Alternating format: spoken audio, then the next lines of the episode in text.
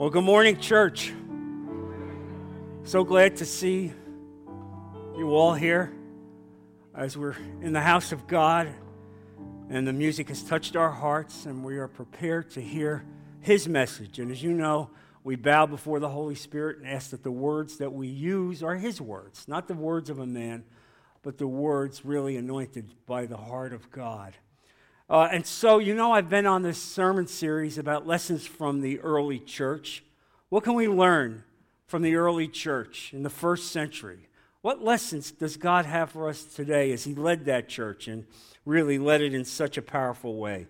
Uh, as we see that it was led by the Holy Spirit. Well, today, as that church really progressed and we've studied that following Pentecost, there was nothing but an incredible rising of that church as they had reached out to the Jewish uh, people in Jerusalem. 5,000 people had come to faith within a short period of time. And even though there was persecution and suffering, uh, even though Satan had done his best to have the religious elites move against the leaders of the church, they would not be stopped. They would not be stopped, and that church continued to push out. And so, uh, what's going to happen today is Satan is going to change his tactics. Satan is now going to move inside the church. And this will be a move that will take place not just then, but over the centuries, as Satan will learn that the best way to destroy the church is from within the church.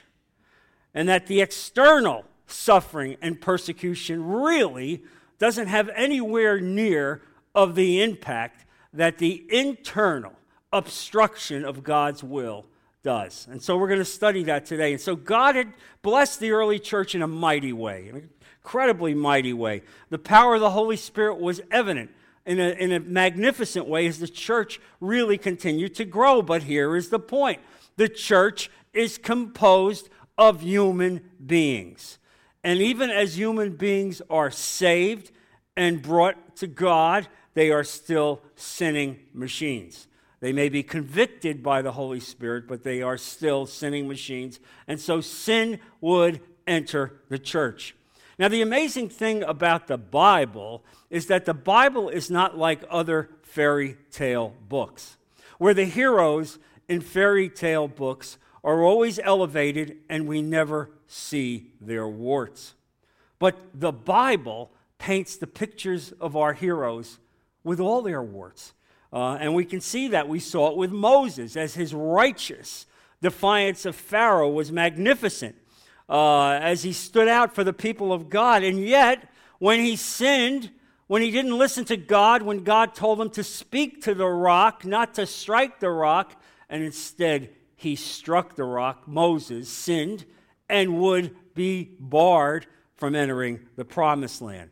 Likewise with David, and we see all these glorious episodes in the life of David as God elevated him, even to the point where David would be within the very lineage of Jesus Christ. And yet, despite all of those great things, David would sin with Bathsheba. He would commit not only adultery, but he would commit murder. And David would be punished for that. He would not write a psalm for over a year. Uh, and we know in Psalm 51 as he begged God to forgive him. And God did forgive him. But here's an interesting note that I've studied David only lived to the age of 70, which was an extremely short period of time in the biblical period. And so I believe that God called David home, and part of that was uh, a recompense for some of the things that evil had taken place there in the heart of David. And so Satan has determined he cannot thwart the church from external purposes. And so now he will try to oppose the church from the inside. And he will be successful. And he will be successful not just in the first century church, but he will be successful over the centuries. As you will see church after church after church fall due to factions, fall due to internal oppos- opposition. As Satan puts his tentacles within the church.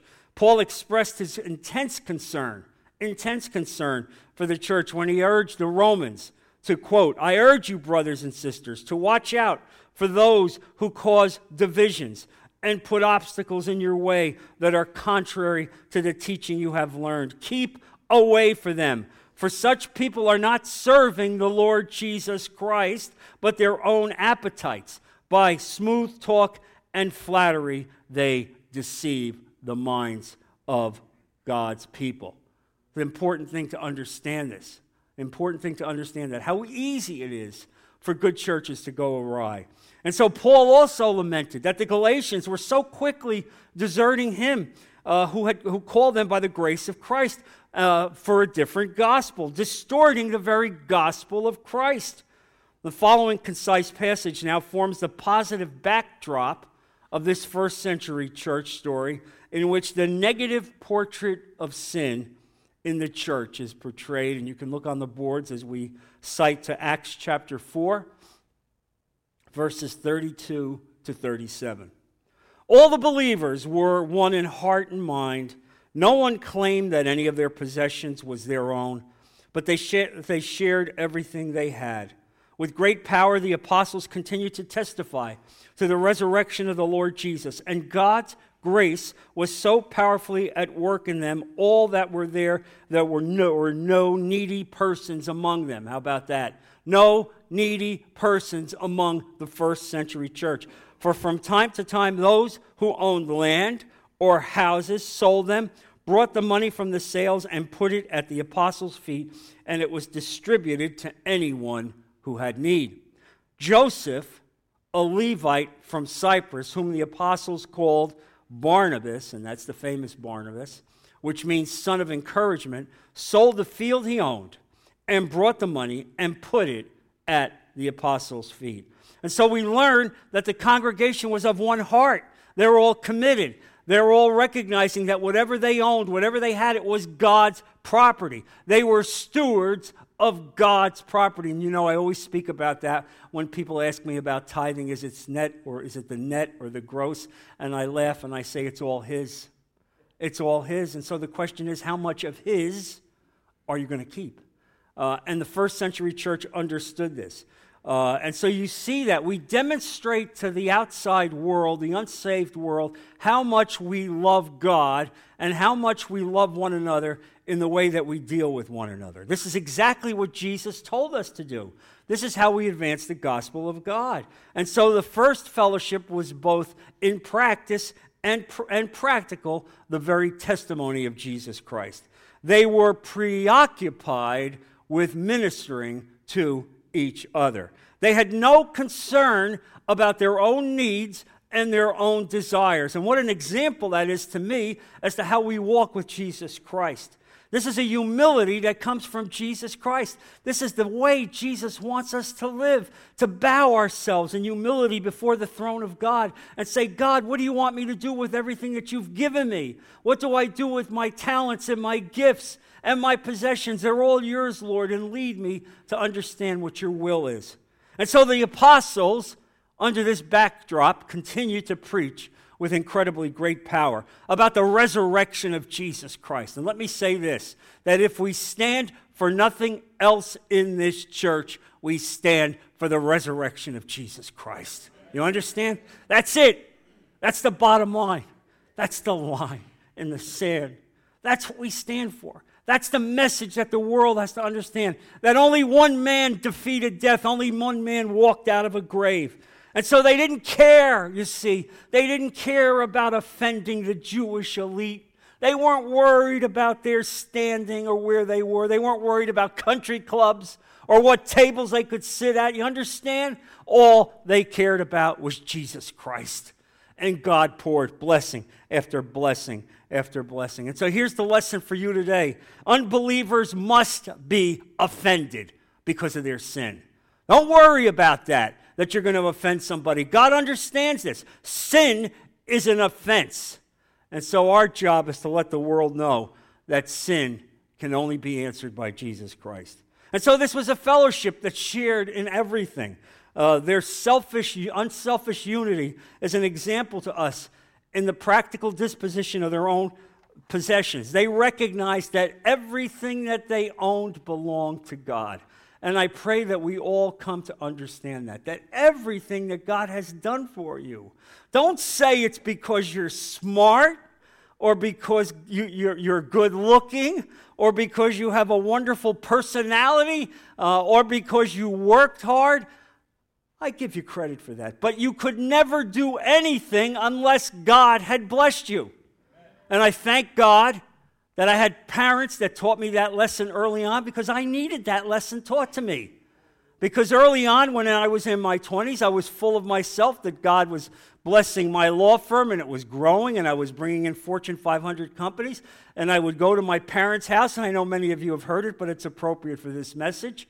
And I would say to my parents at breakfast time, Well, I did such and such, and I did such and such.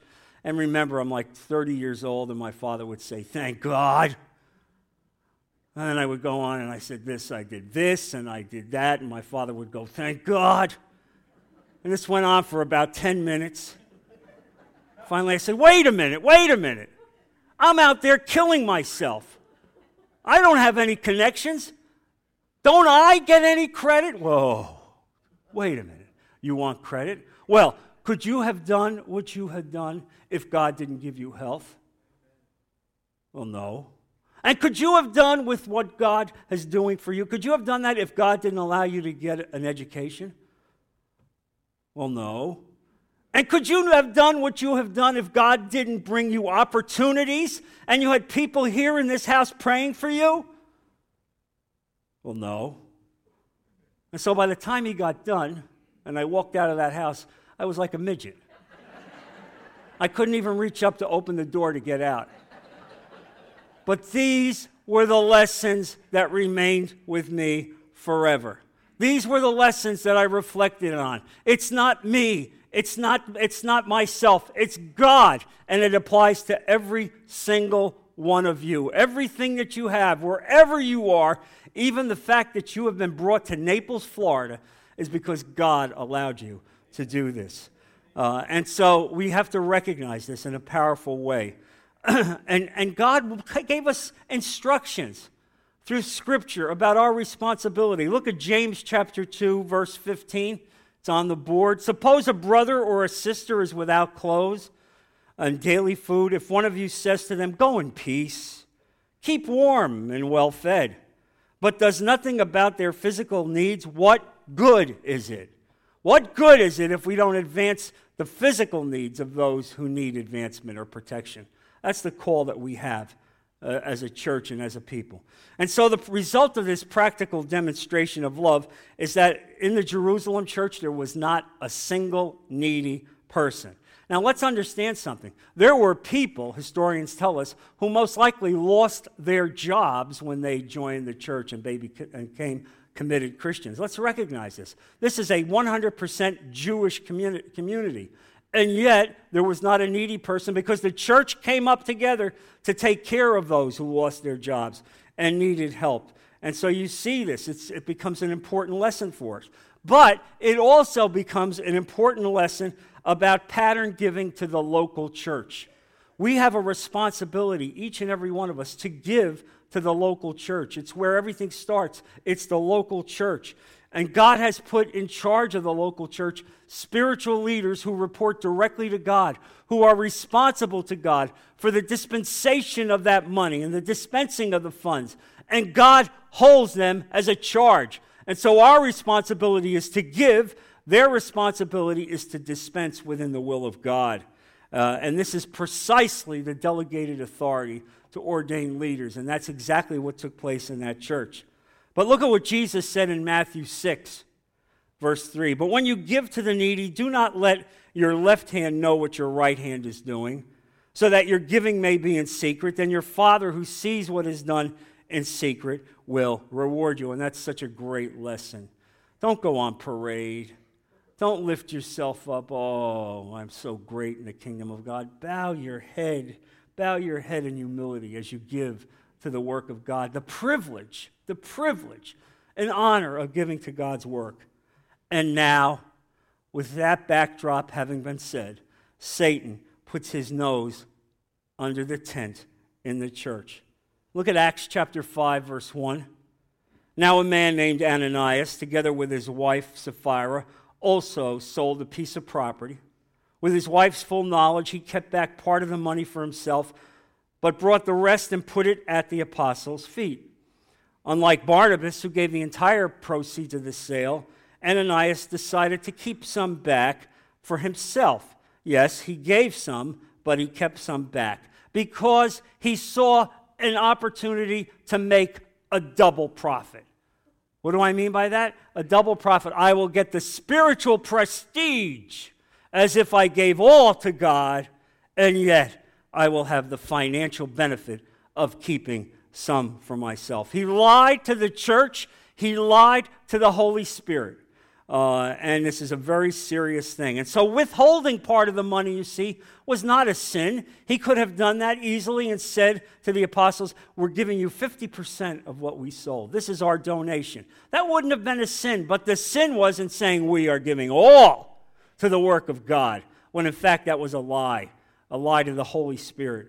Uh, and you see, uh, the, the scripture speaks clearly about this in 2 Corinthians chapter 9, verse 6. Remember this whoever sows sparingly will also reap sparingly, and whoever sows generously will also reap generously. Each of you should give what you have decided in your heart to give, not reluctantly or under compulsion, for God loves a cheerful giver, and God is able to bless you abundantly, so that in all things, at all times, having all that you need, you will abound in every good work. He will give you all things, all things, as you give abundantly to Him. That's the way we are to live. That's how God wants you to live. And so the overt sin here uh, was publicly pretending uh, to give all of the sale proceeds. It was religious hypocrisy of the very highest order. Uh, and it was a sin to get spiritual status. Now, Jesus spoke out clearly about this uh, in the Sermon on the Mount. He, he publicly denounced the Pharisees who routinely and regularly did this, feigning high spiritual status. And so, any sin against the fellowship of the believers is a sin against Christ. Let me repeat that. Any sin against the fellowship of believers is a sin against Christ. And so some people wonder based on this uh, were Ananias and Sapphira genuine believers? Were they saved? And I think after reflection, I think they probably were. They were part of the, of the first century church. They were there when the Holy Spirit descended on that church, and they were concluded in the congregation of those who believed, according to Acts, as it re- referenced that statement. Second, they were involved with the Holy Spirit, thus indicating a relationship to the Holy Spirit. Third, if they were not Christians, what is the point of this lesson? What's the point of this story? What is God teaching us if, in fact, they were not Christians? Because I believe God judged them because they had a responsibility as Christians. Fourth, Satan be, can become personally involved with believers. Let me repeat that. Satan can become personally involved with believers. It doesn't mean you're going to lose your salvation, but you will lose your testimony. You will lose your power in the kingdom of God. You will lose the influence that you have in every possible way. This is important for you to understand and reflect on. And you see it in this story. And so, Ephesians 6, verse 12, according to Paul, says, For our struggle is not against flesh and blood, but against the rulers, against the authorities, against the powers of this dark world, against the spiritual forces of evil in the heavenly realm, the principalities of evil in the air, surrounding us in every possible way. When God threw Satan out of heaven, one third of the angel force went with him. And those angels today are demons, and they surround us in every part of the world, in every government of the world, in every power position of the world. They are there, and they are out to destroy you uh, in, in, in an amazing way. And so, in this case, that we're going to study today about Ananias and Sapphira, I believe death can be a divine chastening for a believer. Uh, and look at 1 John, the epistle, 1 John chapter 5, verse 16. You see it on the board.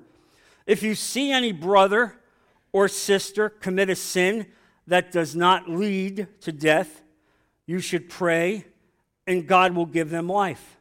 I refer to those whose sin does not lead to death. There is a sin that leads to death. I am not saying that you should pray about that. In other words, the sin that leads to death is lying to the Holy Spirit. Lying to the Holy Spirit. And I want, I want you to know that I've had some personal experience with this in my own family. And I can give you a testimony about this. My father had six brothers and one sister, and they were raised in a godly family. His father was a missionary and a pastor. Uh, and you know, my father was a pastor himself for 55 years from the same pulpit. And yet, two of his brothers were recalcitrants. They didn't accept Jesus Christ. They didn't walk with the family. They did their own thing. They were outside of the will of God. One was 58 years old and one was 48 years old when they were both struck down within the same day with a very unique and specific form of cancer. How about that? And over the next 14 to 16 months, they would become Christians. God would use that illness to bring them and direct them and to change their lives. And they would become Christians. And they would express their, their love for Christ in a powerful way. And yet, and here's the story within three days of each other, they would be called home. They would die. Now, why would God do that? Why would God do that? Well, I'll tell you what I believe, what I saw. That the younger brother had already uh, made plans to go back into the city of Newark and buy a bar and go back and open a bar. You think this is what God wanted him to do as a saved Christian? Go back into that old life? And he saw that. And so, within the will of God, death is a chastening for a Christian. Make no mistake about it. Make no mistake about it. We are trifling with God. Do you think God has saved you and called you out from this world so that you can go back and live a wasteful life? There's no way God wants it. He loves you so much. He has such great plans for you. Now, I'm not saying you're losing your salvation, but God sees where you're headed. He will not allow the gospel to be dragged through the mud. He will not allow it. And you see this here about that. And so Peter focuses now on this specific sp- sin with great spiritual perception. Nobody told Peter about this, but look at Acts chapter 5, verse 3. Then Peter said, Ananias, how is it that Satan has so filled your heart that you have lied to the Holy Spirit and have kept for yourself some of the money you received for the land? Didn't it belong to you before it was sold? And after it was sold, wasn't the money at your disposal? What made you think of doing such a thing? You have not lied just to human beings, but to God. You've lied to God. What made you do this? This was a totally unnecessary sin. You didn't have to give it all. God didn't make you give it all, but you couldn't lie to God and tell him, I gave it all, when in fact I didn't give it all, looking to have high religious uh, visibility. This deceit did not fool Peter. And he was guided by the Holy Spirit. Uh, who had given him perception on this thing. He saw through the very hypocrisy of Ananias. I'm sure Ananias was stunned by these words. He probably said, my, Only my wife knew this. How did you know this? Uh, and so the giving of Ananias was satanically inspired. Not spiritually inspired by Barnabas, but satanically inspired. And that's what God does. That's, that's what Satan does, rather, as he infiltrates the church and puts his tentacles in the church. This was a completely unnecessary sin. They were under no compulsion to sell anything or to give everything away. His sin originated with his own selfish hypocrisy. And so we learn two things here uh, in Peter's uh, message to Ananias. First, it affirms that the Holy Spirit is a person. You're not lying to a force, you're lying to a personage. And secondly, we learn that the Holy Spirit is a deity, is God itself. Because as, as Peter said, you have lied to God, and the Holy Spirit is part of the Godhead. And so in verse 5, chapter 5 of Acts, verse 5 to 10, we read as follows When Ananias heard this, he fell down and died. And great fear seized all who heard what had happened. You think? Then some young men came forward, wrapped up his body, and carried him out and buried him. About three hours later, his wife came in, not knowing what had happened. Peter asked her, Tell me, is this the price you and Ananias got for the land? Yes, she said, That is the price. Peter said to her, How could you conspire to test the Spirit of the Lord? Listen, the feet of the men who buried your husband are at the door, and they will carry you out also. Can you imagine the power of the Holy Spirit in that church where words like that would be immediately implemented by God? At that moment, she fell down at his feet and died. Then the young men came in and, finding her dead, carried her out and buried her beside her husband. The ultimate cause of both of their deaths was God's judgment. You know, this verse doesn't put fear in my heart, but this verse really serves to tell me how much God loves us. This is God's church. He will not allow this church to be destroyed. He will not allow this church to be waylaid. It's His church, and He will determine judgment to those offenders who seek to destroy the church. And may we constantly look at the cross and be guided by the cross, knowing that this is His church. And so it's a very sobering thing to understand that God sometimes takes the lives of sinning believers. And let me say this it's not typically the way Ananias and Sapphira were dealt with, that they walked into church and they were carried out. But sometimes it can be years later, years later. But God's timeline exists. God's timeline exists. And so death is God's ultimate form of physical discipline for sinning believers. He wants his church pure. As a result of these two deaths, great fear came upon the whole church. You think? Can you think? And let's understand something. It wasn't just fear within the church itself, it was fear from outsiders who looked at what was going on in the church. They saw what was going on in the church. And can you imagine recognizing, oh, their God doesn't fool around? This is a powerful God, this is a holy God. Uh, and so you see how God deals with the church and the message that he gives to the world about his church. God will not allow his church to be trifled with. Now, when I say his church, I don't necessarily mean every building, every denomination. I'm talking about the universal church of God. You understand? Those believers who are following God and walking with God.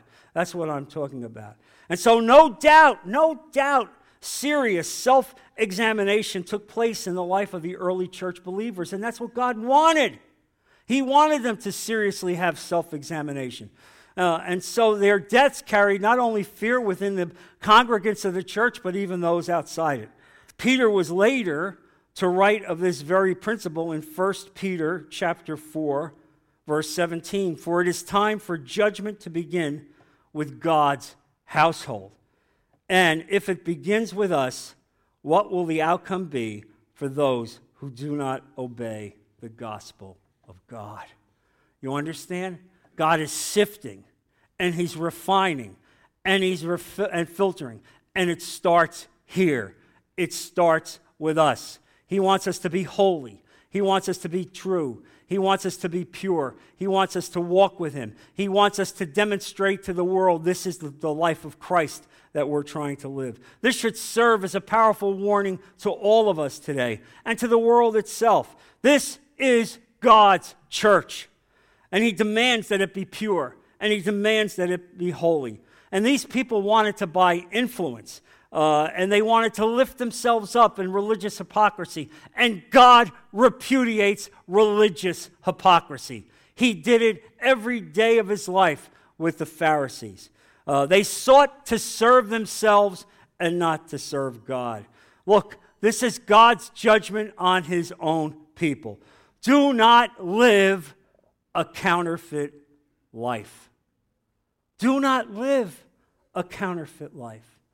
Live a life that is pure and holy and walk with Him as you bow before Him in every possible way.